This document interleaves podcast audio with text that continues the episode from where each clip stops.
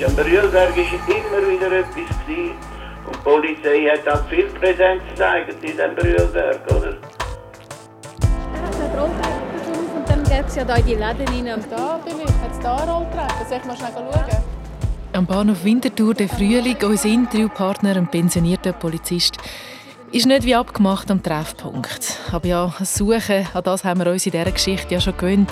Suchen nach Unterlagen, Suchen nach Erklärungen, Suchen nach Leuten, die sich erinnern Also ich mag mich eigentlich erinnern, dass die Farbe der Häuser der erste Konflikt war, wo, ich sage jetzt einmal, sich in die übrige Stadt durchgesprochen hat. Erinnern an die Bombe, die im Oktober 75 zur Wintertour vor dem Haus vom Regierungsrat Jakob Stucki explodiert ist.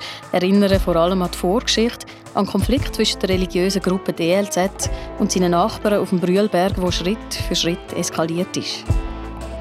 Die Eindringlinge, die sich von ihnen so sichtbar absetzen, das ist für die natürlich etwas, wo sie sich empört haben. Dieses himmelblaue Netz das sich über den Brühlberg zu spannen beginnt, hat eine erschreckende Atmosphäre von Angst, Misstrauen und Erbitterung geschaffen. Vielleicht ist das auch unsere, ja, unser kleines Städtchen, äh, wo das keinen Platz Aber hatte. 65, das ist doch so das, der Tempel. Wo haben wir abgemacht? 40 Jahre später laufen wir genau durch das kleine Städtchen, Winterthur.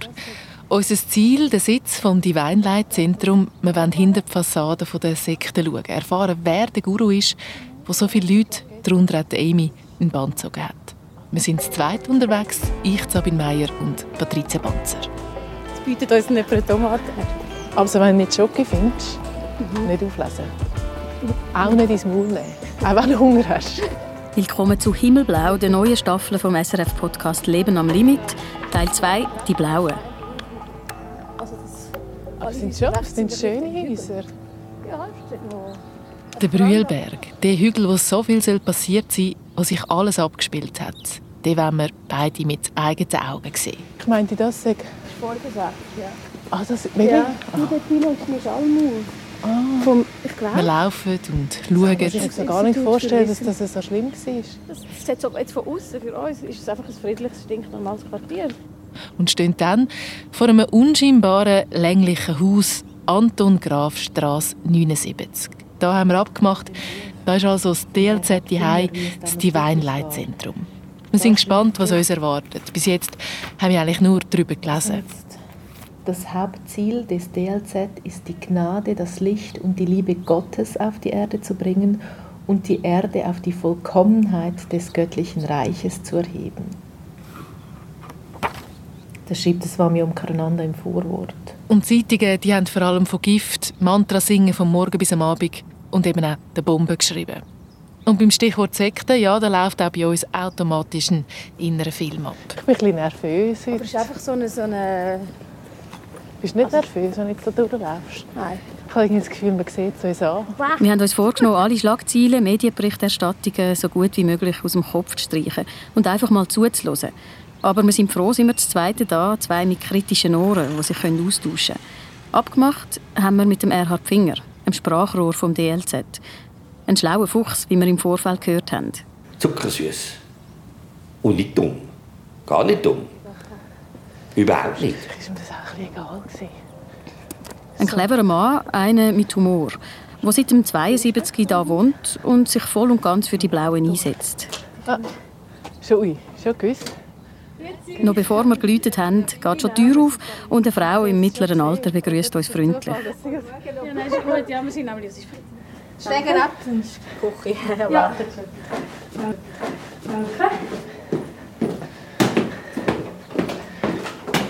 ich. Ja. Grüezi. Haben Sie schon gewusst, wer wer ist? Ja, Fotos gesehen. Ah, sehr Also, gut. Aha. Der Erhard Finger, 80, blaues kariertes Hemd und ein verschmitztes Lächeln. Er hat uns googelt und ausgedruckt in verschiedenen Versionen vor sich. Ja, ja, das ist keine schlechte. Das ist auch online. zuerst sind sie anders. Er ist sich gewöhnt, informiert zu sein. Wasser. Ich gerne das Wasser. Wir kommen gerade vom ja, wir Kaffee. gerade einen Kaffee. Gehabt. Wir sitzen im Esssaal an einem der hellblauen langen Tisch, wo auf einem hellblauen Boden stehen. vor hellblauen Schränken. Für uns Schoki Gutzli, wo wir beide das ganze Gespräch lang nicht anlangen. Schoki, das ist in dieser Geschichte ja ein bisschen eine spezielle Sache. Genau, also wir fragen noch sehr breit, weil wir einfach mal verstehen wollen. Weil wir einfach viel nicht wissen. Das verstehe ich. Es ist ruhig. Es hat nur ganz wenige Leute, die fix da im Zentrum leben. 20, sagt Erhard Finger. Den ganzen Morgen sehen wir, abgesehen von dieser Frau, die uns empfangen hat und diskret im Hintergrund bleibt, nur noch jemand. Ein älterer Herr mit blauem Hut, der im Hinterhof mit dem Rollator vorbeispaziert und freundlich grüßt. Es wirkt alles liebevoll, aber auch ein bisschen, als wäre sie in der Zeit stehen geblieben. Was besonders auffällt, der Wand entlang eine Ablage mit Stoffblumen in Vasen, Mobile aus Gold, Kerzen, Fotorahmen mit Sprüchen und Weisheiten und darüber ein grosses Bild, umrahmt von einem hellrosa Tuch mit dem Profil vom Oberhaupt, dem Swami Omkarananda. Ein feiner Mann mit einer runden Brille in einem weißen Gewand. Bis heute ist er für seine Anhänger unersetzlich. Also komm, wenn wir mal schauen, äh, mal hören, wie, der, wie, wie er tönt. Ja, da hat es im SRF-Archiv ein Interview mit ihm. Swami Omkarananda, darf ich Sie fragen, wer sind Sie? Eine kleine Diener des Menschheit. Was ist Ihre Tätigkeit hier in Winterthur, hier in Europa? Zu verbreiten die göttliche Weisheit und geben Leute Friede, Freude, Kraft. Diese brauchen alle Leute, nicht nur allgemeine Leute, aber auch Leute in große, als Beamte und als Direktoren. Alle Leute, verschiedene Frauen, Kinder, alle brauchen Hilfe. Eine Weisheit ist Erleuchtung. Verstehen Sie, ohne Weisheit wir können nicht äh, Leben, Freude haben. Ist es Ihnen möglich, mit der absoluten Wahrheit oder anders gesagt mit Gott in Kontakt zu treten? Ja.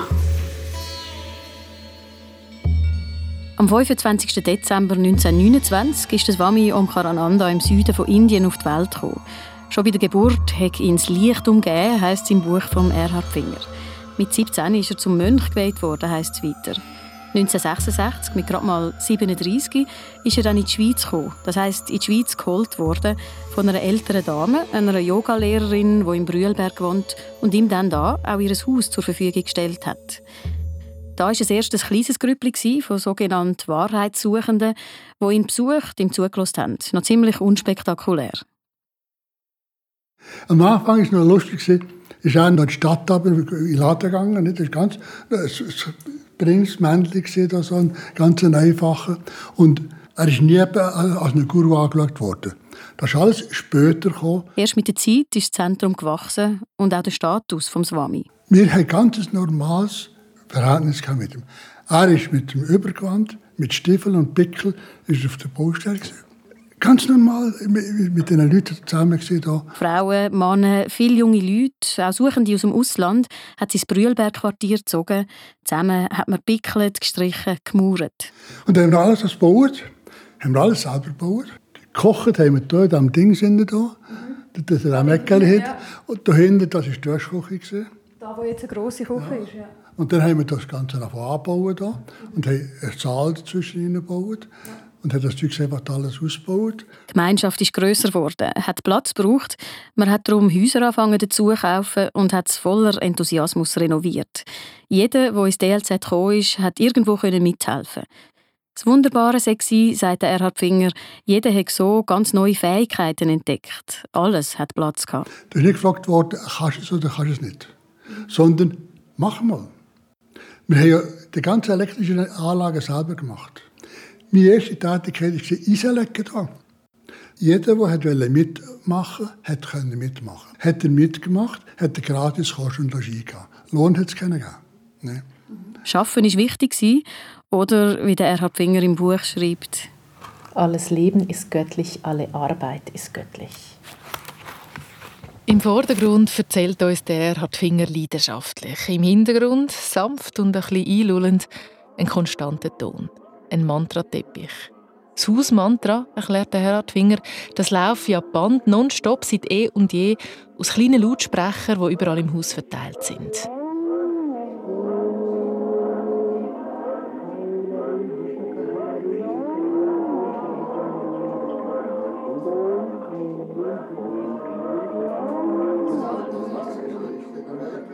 Das ist eine mystische Silbe. Also es sind zusammengehängte mystische Silben, die einen bestimmten Ton auslösen und jeder Ton hat einen Einfluss nachher auf den Organismus. Idealerweise einen positiven Einfluss. Wir merken selber, der permanente Mantragesang im Hintergrund, der umhüllt uns, man fängt fast ein bisschen an mitschwingen. Am Morgen um 4 Uhr hat es die erste Meditation gegeben. Und nachher hat es zum Morgen gegeben, wir zum Morgen essen, dann hat es eine zweite Meditation gegeben. Hätte können gehen, wenn er wollte oder nicht, das spielt keine Rolle. Alles ist freiwillig, niemand muss. Das ist in ihrer Gemeinschaft ganz wichtig. Bis heute. Man kann individuell selber für sich entscheiden, wenn man meditieren will, wenn man arbeiten will, wenn man essen will.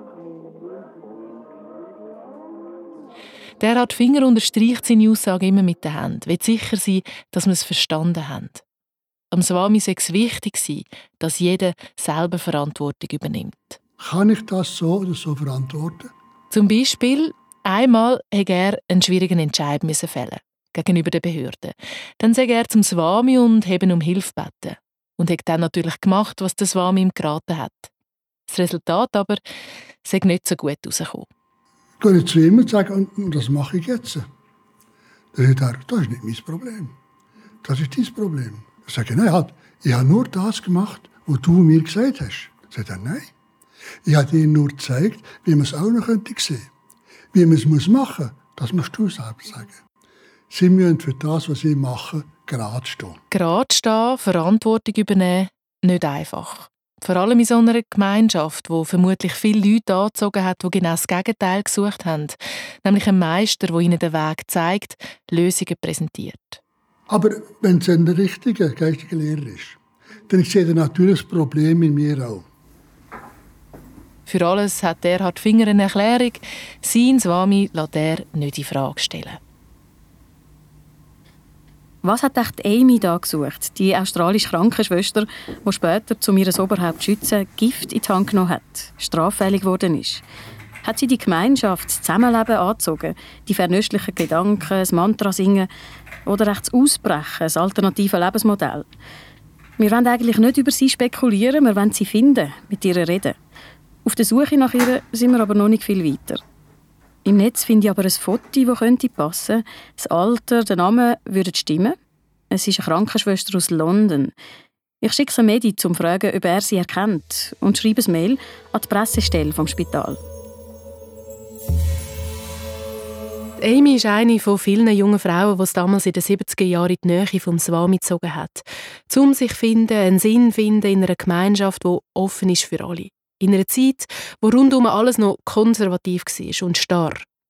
Eine Zeit, wo viele Mosten nach Antworten gesucht und gefunden haben. Yoga ist aufgekommen, Hare Krishna hat an der Seepromenade zu Zürich Küchli verteilt. Und das Winterthur ist die Weinleitzentrum gewachsen. Mehr und mehr Leute wollten in die Nähe vom Swami Omkarananda ziehen, bei ihm leben. Einfache Leute, intellektuelle Leute, auch schräge Leute. Keine einfache Mischung. Es hat alles da wo Licht ist, der wird ein Haufen Ungeziefer angezogen. Und wie geht man mit dem um? Das ist schwierig zu sagen. Es haben auch Menschen mit psychischen Problemen ins Zentrum gezogen. Hilflose Leute. Einmal dann hat sich jemand furchtbar aufgeregt, ist zum Swami gegangen und hat gesagt, warum darf die Person da sein? Dann hat der Swami gesagt, zahlst du deren ihre Rechnung? Geht dir nichts an. Geht dir nichts an, Punkt oder weiß auch nicht was, oder? Mm. Ja, es wirkt sehr unschuldig. Also ich fand, es ist sehr, sehr unschuldig, sehr altmodisch, sehr irgendwie... Aber das Unschuldige, das trügt vielleicht ein bisschen, wenn er vom Swami redet, ist ja dann ab und zu hat er gleich... Ähm, aber das Unschuldige finde ich gut, aber ich glaube auch ein bisschen wegen dem Rosa und Himmelblau oder Hellblau. Und ja, weil es einfach nur alte Leute sind, die jetzt natürlich heute noch... Übrigens, man immer überlegen, das ist 40 Jahre her, die sind alle jung und ein bisschen zackiger gewesen und haben ein bisschen äh, genauere Ziele verfolgt. Aber nur schon die Begrüßung, wie wir so fast wie auf einer Wolke abgeholt werden und dann hat es Gutzli und Wasser. Weißt Sehr freundlich, ja. Er weiß glaube ich, wie man die Leute abholt. Ja. Und dann so zwischen den Zielen amigs so Kommentare oder einfach so Sätze, wo du gemerkt hast, gleich, es haben Regeln geherrscht, vielleicht unausgesprochene.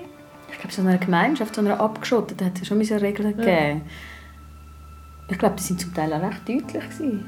Sie sind dort schon fest so als Sekte angeschaut worden? Ganz am Anfang. War es einfach mal ein Ort, wo alle möglichen, die eine alternative Lebensform gesucht haben, angekommen sind wahrscheinlich. Oder die, die sich irgendwie... Ja wahrscheinlich eh viel zur selben Zeit gesucht haben. Mhm. Mhm. Und Sekte ist, glaube ich, immer, je nachdem, wie man es braucht. Oder ist es Abschätzung oder ist es einfach, das hat er ja auch gesagt, der Erhard Finger, ist es einfach, ähm, dass es nicht die offizielle Landeskirche vertritt, dann ist es okay. Aber ich glaube, das hat sich erst mit der Zeit entwickelt. Ich weiß es nicht, ich weiß es wirklich nicht. Mhm, kann nicht. Aber wann redet man überhaupt von der Sekte?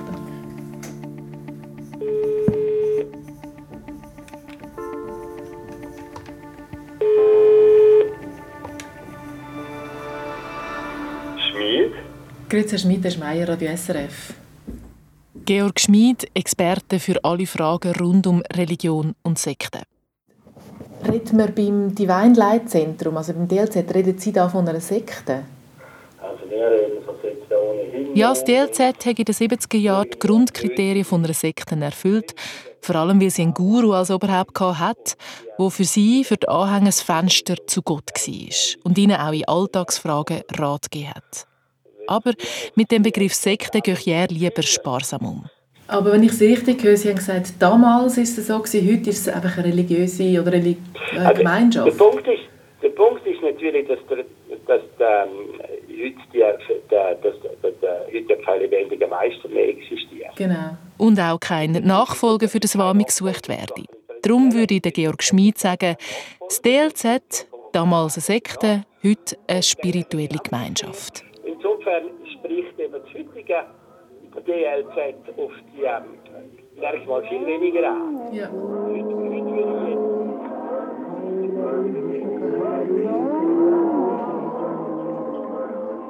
Der Erhard Finger, der vor uns sitzt und die Vergangenheit aufleben lässt. Er ist nicht einfach nur der selbsternannte Pressesprecher vom DLZ. Der Erhard Finger ist vor allem ein Anhänger vom Swami Omkarananda, wo über sein Interesse, sein Gewunder an verschiedenen Religionen auf den Brühlberg gekommen ist, damals, 1972. Wir wollen wissen, warum und wie genau. Ich war ja ein Computerspezialist damals. Als junger Mann hat er als Computerspezialist in einer Schokofabrik in Neuchâtel geschafft, hat sich nebenbei ehrenamtlich engagiert als Kirchenältester der evangelischen Kirche. Irgendwann ist ein spannendes Buch von Paul Brunton über östliche Philosophie in die Finger gekommen. Gleichzeitig haben die Mormonen und Leute von den Zeugen Jehovas besucht und wollen überzeugen. Die vielen Strömungen haben den jungen Erhard Finger gereizt. Und ich habe dann die einen gegeneinander ausgespielt und habe gesagt, schon recht, was du erzählst, aber der andere, der überzeugt mich mehr. Durch das habe ich von diesen Materialien bekommen, das man normalerweise nicht bekommt. Hey, wir wollen zeigen, warum das der andere nicht recht hat. Und dann habe ich angefangen und gesagt, oh, ich könnte mal einen Artikel schreiben, welche Kirche hat recht. Einer gegen den anderen ausspielen. Vor allem auch Differenzen aushalten, überbrücken. Etwas, wo der Erhard Finger bis heute leidenschaftlich lebt. Aus einem Artikel sind viele geworden. Er hat als Laienprediger angefangen zu arbeiten und dann ist Zeit geworden, um einmal einen geistigen Führer persönlich kennenzulernen. Und jetzt geht es ja da. Umkananda ist kommt da. Und dann bin ich an einen Vortrag gegangen in Lausanne, einen Vortrag gegangen in Bern. Wir haben selber, die Kirchengemeinde hat ihn eingeladen nach Neuenburg. Irgendwie hat mir das nachher der Ärmel genommen. Nicht nur ihn, auch seiner Frau. Zusammen haben sie relativ schnell entschlossen, mit dem sechsjährigen Sohn nach Winterthur ins DLZ zu ziehen. Das hat bedeutet, das alte Leben komplett aufgeben, alle Kontakte abbrechen, auch zu den eigenen Eltern, zum Vater, der kein Verständnis hat für seine Entscheidung. Die Verbindung zu der Außenwelt, das ist immer eine Gratwanderung für so abgeschlossene Gemeinschaften wie das DLZ. Grundsätzlich hat man empfohlen, keinen Kontakt zu haben. Das lenke ich nur ab von der eigenen persönlichen Entwicklung. Am Schluss müsse jeder aber immer selber für sich entscheiden. Was ist jetzt im Moment besser? Nicht. Und das muss aber jeder selber entscheiden, weil es muss nachher durch den Weg durchgehen. Das Gleiche hat auch bei den anderen Regeln gelten. Kein Fleisch, kein Alkohol und auch kein Sex. Wer will, haltet sie. Da haben wir eigentlich strikt darauf geschaut, dass es eigentlich keine sexuellen Beziehungen gibt. Aber da sind auch Familien gekommen, wie Sie? Ich bin gekommen, die Frau war in einem anderen Haus, das Kind das ist sowieso zu einem anderen Ort hergegangen und ich bin in einem anderen Ort. Das hat sich einfach aufgeteilt. So. Das, hat man können, das haben Sie können akzeptieren Ich habe es so akzeptiert, andere haben es nicht können. Es hat auch solche Eltern gegeben, die gesagt haben, nein, ich will das Kind bei mir haben. Ja bitte, die Freiheit hat er. Freiheit, Eigenverantwortung. Aber wie frei ist man, wenn rundum alle es anders machen? Das würden wir gerne auch Amy fragen. Wie es war für sie, die als junge Frau die Welt am Entdecken war, an einen Ort zu kommen, wo man sich so stark mit sich darf und muss befassen. Auch vieles verzichtet. Natürlich fragen wir auch den Erhard Finger nach ihr. Eine fröhliche sei sie, hat viel geraucht. Viel mehr erfahren wir nicht.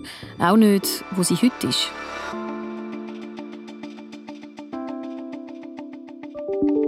Ein Mail von Marie, der jungen Frau, die gleichzeitig wie Amy im DLZ ein- und ausgegangen ist. Liebe Frau Meier, ich habe viel verdrängt, aber ich werde Ihnen jetzt spontan schreiben, was hochkommt und mir einfällt. Sie, die heute 74 ist, ist einverstanden, schriftlich und anonym von dieser Zeit zu erzählen.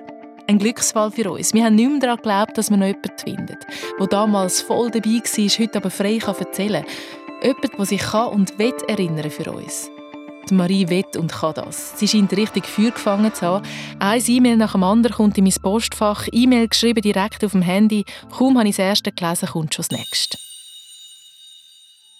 Das Leben dort kann man sich vorstellen wie in einem religiösen Kibbutz. International viele Sprachen und alle Altersgruppen. Man hat körperlich viel zusammengearbeitet auf dem Bau, in der Tischlerei, im Fotolabor. Und die Arbeit ging sehr fröhlich und voller Energie vonstatten und man hatte einen sehr liebevollen, respektvollen Umgang miteinander.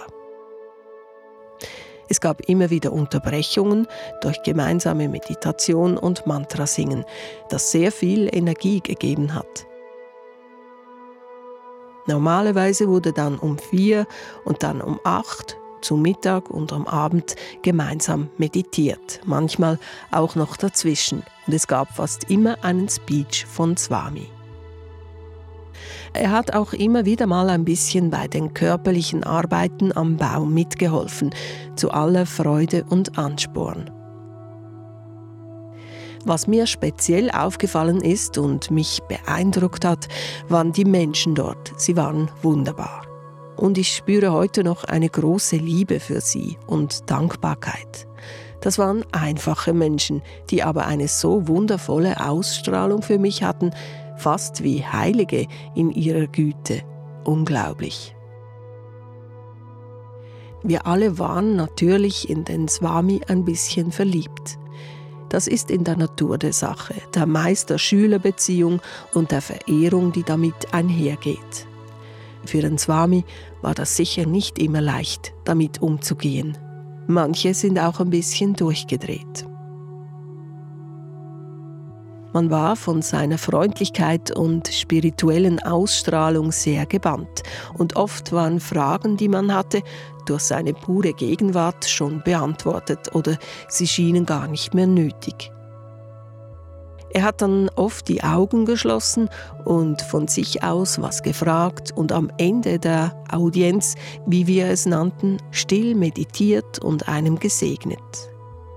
Später wurde es üblich, ihm schriftlich Fragen zu stellen, die er dann beantwortet hat.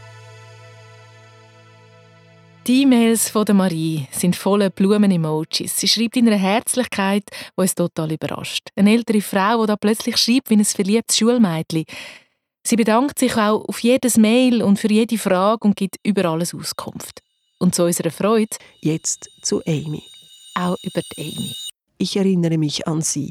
Ich mochte sie sehr. Sie war vorher bei Sai Baba in Indien. Amy war groß, burschikos, mit schönen dunklen Augen und einem lockigen Kurzhaarschnitt. Sehr spontan, amerikanisch, sehr sportlich und agil wirkte sie. Eine sehr gewinnende Persönlichkeit. So, und jetzt mache ich ein Päuschen. Sie werden noch viel von mir erfahren. Sabine und ich, seit über einer Stunde sitzen wir am Esstisch in der kleinen himmelblauen DLZ-Kantine. Und der 80-jährige Erhard Finger, der uns vis-à-vis sitzt, erzählt und erzählt. Er erzählt gern und unterhaltsam, holt aus und hat zu jeder Frage eine Anekdote.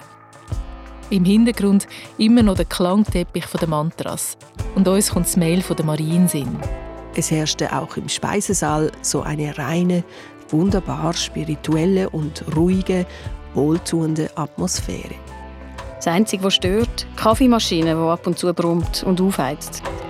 Aber bei aller Harmonie, irgendwann hat sie dieser Geschichte ja geklopft. Und für alle war sofort klar, die Täter, respektive Täterinnen, die kommen aus dem DLZ. In der Hoffnung, der hat Finger bleibe weiter so offen, schneiden wir jetzt das Kapitel an, den Konflikt. Was war los? Wie kommt es, dass DLZler, die an einer Erleuchtung nachgehen, Erfüllung suchen, friedlich zusammen Mantra singen, dass zwischen so einer Gemeinschaft und den Nachbarn die Fronten sich so verhärten, dass man so aggressiv reagiert? Wo hat das alles angefangen? So etwas kommt ja nicht von heute auf morgen. Der hat Finger überlegt. Wahrscheinlich beim Bauen. Da hat es erste Unstimmigkeiten gegeben. Es hat Anfindungen gegeben, so kleinere.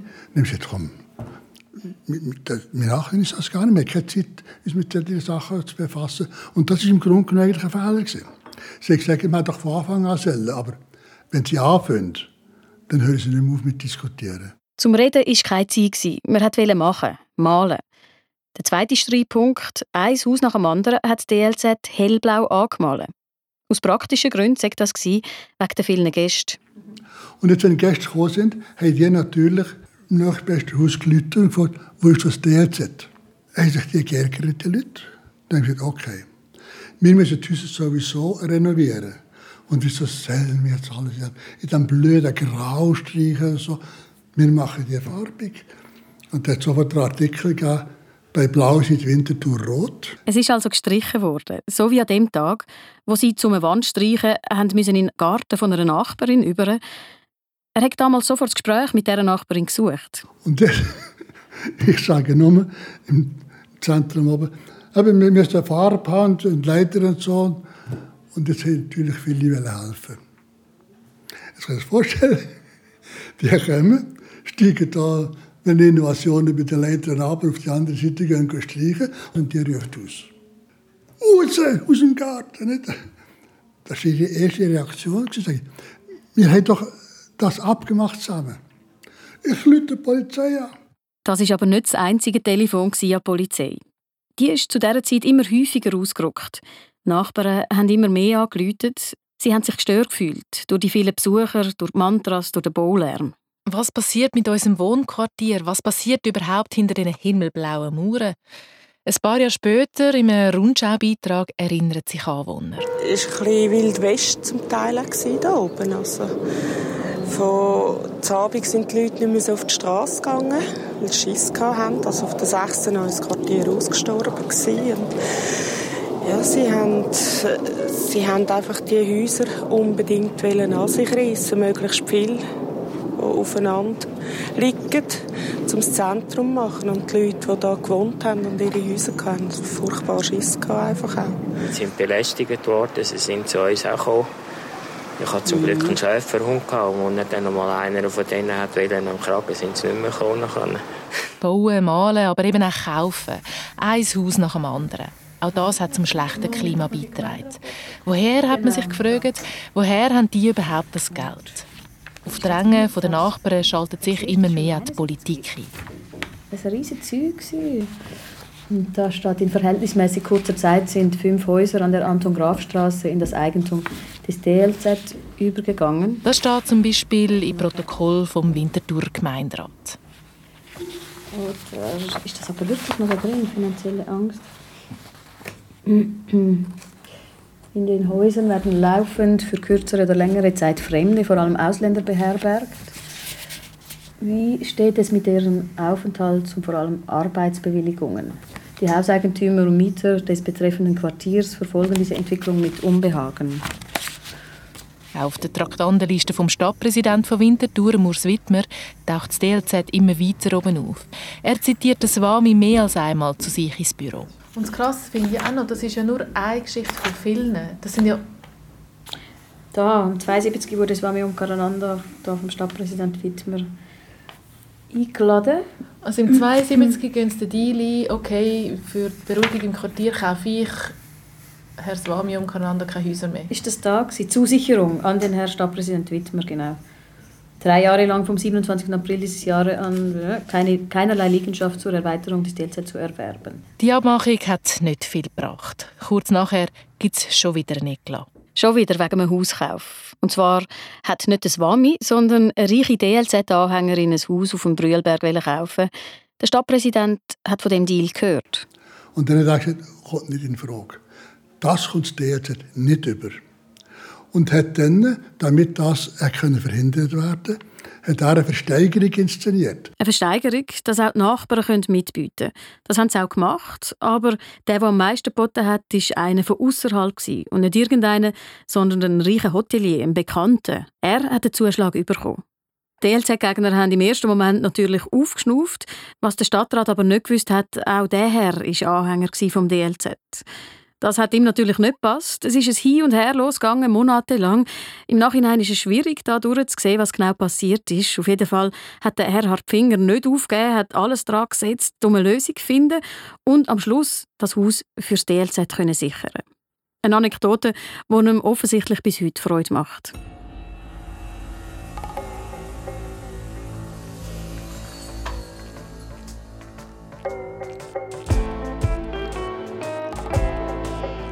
Aber nicht nur das DLZ sucht Lösungen für ihre Probleme. Auch die Nachbarn haben eine neue Strategie ausgepackt, um gegen die Blauen vorzugehen. Sie haben Unterschriften gesammelt und sich Unterstützung an noch höherer Stelle geholt. Am 15.07.72 schicken sie, unterschrieben von über 200 Nachbarn, einen Brief an SVP-Regierungsrat und Polizeidirektor Jakob Stucki. Mit der Bitte, das Wami soll ausgeschafft werden.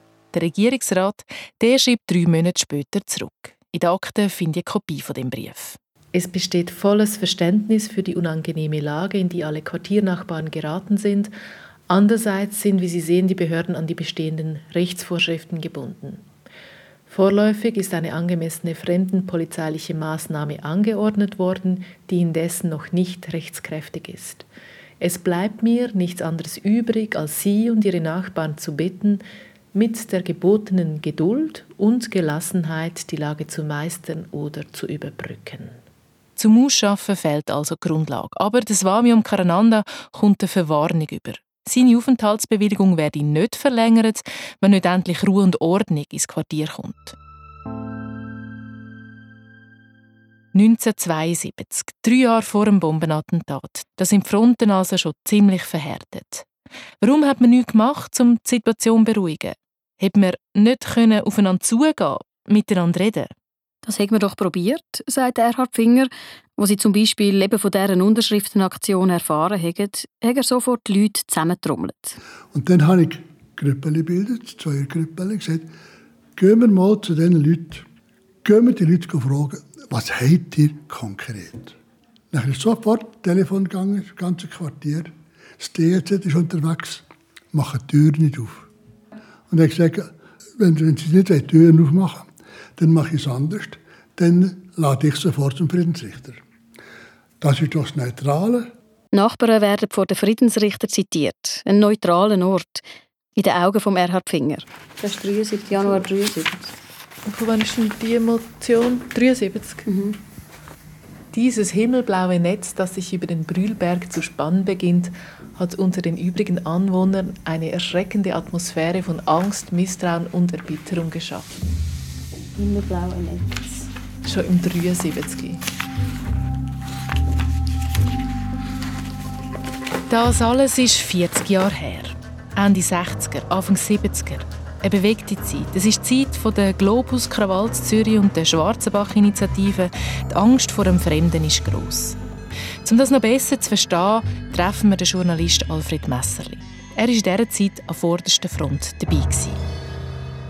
Ja, das, äh, dort habe ich eine Zeit lang, also vor und nach dem Attentat, habe ich natürlich praktisch nur an dieser Story geschafft. Für den Tagesanzeiger hat der heute 89-Jährige intensiv über die Blauen berichtet. In Zürich haben wir Probleme mit der Jugend. Und in Winterthur haben sie die Probleme mit dem christlichen Zentrum. Und wo sich aggressiv verbreitet hat. ich, ich habe beide Seiten angehört und ich habe verstanden, dass da gewisse Angst ist und dass sich das immer mehr ausbreiten Immer wieder ist Alfred Messerli auf den Brühlberg gegangen und hat ähnlich wie mir versucht zu verstehen, was beide Seiten bewegt. Und anders als mir hat er damals noch mit den Nachbarn können reden. Also ich habe, ich habe mit einigen Anwohnern geredet und die haben plötzlich Angst gehabt. Äh, sie müssen sogar äh, ihre Häuser verkaufen und sie werden bedroht von dem Zentrum. Und ich habe auch nicht verstanden, warum das sich das so ausbreitet hat am Brühlberg. Und es war eine Bedrohung, die man bis jetzt überhaupt nicht gehabt hat. Ich habe auch mit dem Swami geredet, mit Hilfe einer Dolmetscherin, der hat Englisch geredet. Und habe ihn dann auch gefragt und habe dann eben den Eindruck bekommen, dass er sich als Nachfolger von Jesus versteht. Und das hat mich dann gewundert und auf weitere Fragen ist er dann gar nicht eingegangen. Ein Guru und seine Anhänger, die sich nicht akzeptiert, schikaniert fühlen. Nachbarn, die Angst um ihr Zuhause haben, zum Teil das erste Mal in ihrem Leben vor Gericht gezogen werden. Kommuniziert wird da schon fast nur noch über die Polizei. So auch an dem Tag, wo im Nachhinein als einer von diesen Tagen in die Akten eingeht, wo die Geschichte nochmal einen Zacken zugelegt hat. Ein Tag, wo per Zufall die Marie im Zentrum steht. Also die Frau, die als einzige einverstanden ist, mit uns zu reden. Es ist der 29. Juni 1973. Der 29. Juni 1973, ein grauer Freitag. Es zieht eine kalte Front mit Gewitter über die Schweiz. Immer wieder regnet es. Gerhard Finger erinnert sich gut. Eine Gruppe von DLZ-Anhängern kommt aus der Mittagsmeditation. Zusammen laufen sie schmale Wege zu einem von ihren Häusern durch, darunter auch Marie, die schon ein Zeitchen im DLZ wohnt. Sie war ein bisschen verträumt so, und läuft auf und im Nachbarhaus sagt die Nachbarin zu einer, kannst du schnell reinkommen, es ist jemand für dich da. Die Marie geht rein und zu ihrer Überraschung, Dine steht, angereist aus dem Ausland, ihre Mutter. Und die Mutter macht ihr den Vorwurf, du stehst unter Drogen. Das ist doch Blödsinn, ich bin nicht unter Drogen. Aber es war schon ein so, ein bisschen verträumt. Gewesen, so. Ich habe gesagt, du musst mitkommen auf den Posten um das abzuklären. Ja, meine Eltern konnten nicht verstehen, dass ich meinen Beruf aufgeben will und wollten nicht glauben, dass es ein freiwilliger Entschluss von mir war. Und meine Mutter hat mich nach einer Meditation in eines der Nachbarhäuser locken lassen. Und es kam zu einer Auseinandersetzung mit der Polizei. Das, weil DLZ-Angehörige unbedingt haben verhindern dass die Polizei Marie auf den Posten nimmt. Und jetzt gibt es ein kleines Handgemenge. Und der Leute schreit nochmal ins Mikrofon rein, Überfall.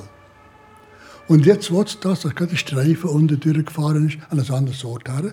Und das ist natürlich sofort oben gesehen. Das ist, hat bei uns sofort den Eindruck erweckt, das war alles geplant. Gewesen.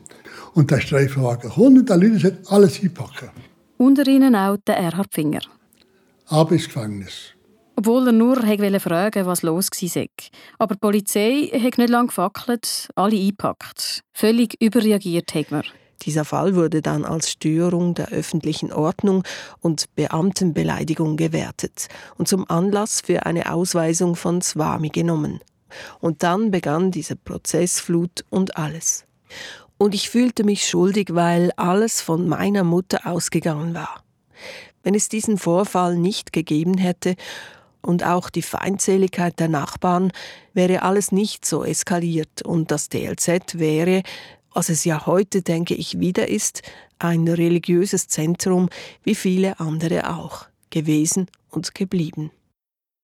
Wer weiß? Fakt ist, einen Tag vor dem Vorfall haben sich die Nachbarn zusammengeschlossen zu einer IG, der Interessensgemeinschaft Brühlberg. Weil sie gemerkt haben, von Seiten DLZ macht man jetzt alles, um eine Ausschaffung vom Swami verhindern. Alles. Das heißt, jedes Rechtsmittel wird bis zuletzt ausgekostet, Ehrverletzungsklagen, Zivilprozess, Strafanzeigen, Rekurs. Und der Motor hinter dieser Prozesswelle, der Erhard Finger. Er hat in der Zwischenzeit sein Talent und seine Lebensaufgabe gefunden. Das DLZ seine Anhänger, vor allem das Wami, zu verteidigen, so gut er kann, mit allen Mitteln. Und so ist aus dem Laienprediger aus Neuchâtel der Rechtsvertreter vom Divine Light Zentrum geworden. Ja, wunderbar. Genau, das finden wir. Danke vielmals. Ade, schönen Abend. Ähm, das sind jetzt zwei Stunden Interview, gell? Ja. Mindestens. Sabine und ich laufen wieder zusammen den Brühlberg runter. Hey, es ist noch, gell, es ist noch... Das Treffen hängt uns noch an.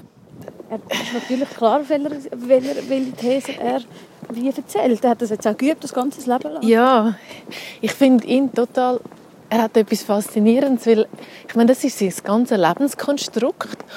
Und ich glaube, er hat sich das wirklich so zur Aufgabe gemacht, so ein Schachspiel, oder? Ich habe das Gefühl, er hat auch Freude an dem, oder? Aber jetzt, was er da verteidigt, ich meine, das ist, das ist in der Zeit stehen geblieben. Und ich da reingekommen bin und die Stühle gesehen habe, jetzt mit mir runter. Ich glaube, das ist total das Bewusstsein, dass jetzt das... Ähm, er weiss ja, dass er so stirbt jetzt, ja. oder? Das Divine Light Zentrum. Ihre Seite von der Geschichte haben wir also gehört. Was ist aber mit den anderen? Wir schauen zu den Häusern der Nachbarn. Die Türen sind für uns zu. Wie weiter?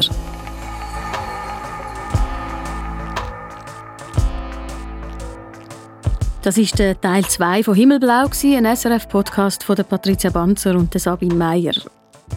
Und so geht es weiter. Lieber Herr Regierungsrat, ich gelange an Sie in einer etwas außergewöhnlichen Angelegenheit, die weder mit meinem Amt noch mit meiner Person verbunden ist. Ähm, da in letzter Zeit Gerüchte herumgeboten wurden über die Leitung des Zentrums, fürchten die Freunde des Leiters, dass ihm Schwierigkeiten entstehen könnten mit der Aufenthaltsbewilligung. Mit diesem Brief möchte ich mich keineswegs in die Geschäfte des Standes Zürich einmischen und noch weniger Ihnen Ratschläge geben. Ich fühle mich aber moralisch verpflichtet, Ihnen die Verhältnisse zu schildern, wie sie mir von absolut glaubwürdigen Personen dargelegt wurden. Unterschrieben vom Celio, Bundesrat Celio. Alle Informationen dazu auf srf.ch Leben am Limit. Produktion Selin Raval, verantwortlich Susanne Witzig, Ton Patrick Böhler. Wir haben Lust, eine Bewertung abzugeben, dann gerne auf eurer Podcast-App. Wir würden uns freuen.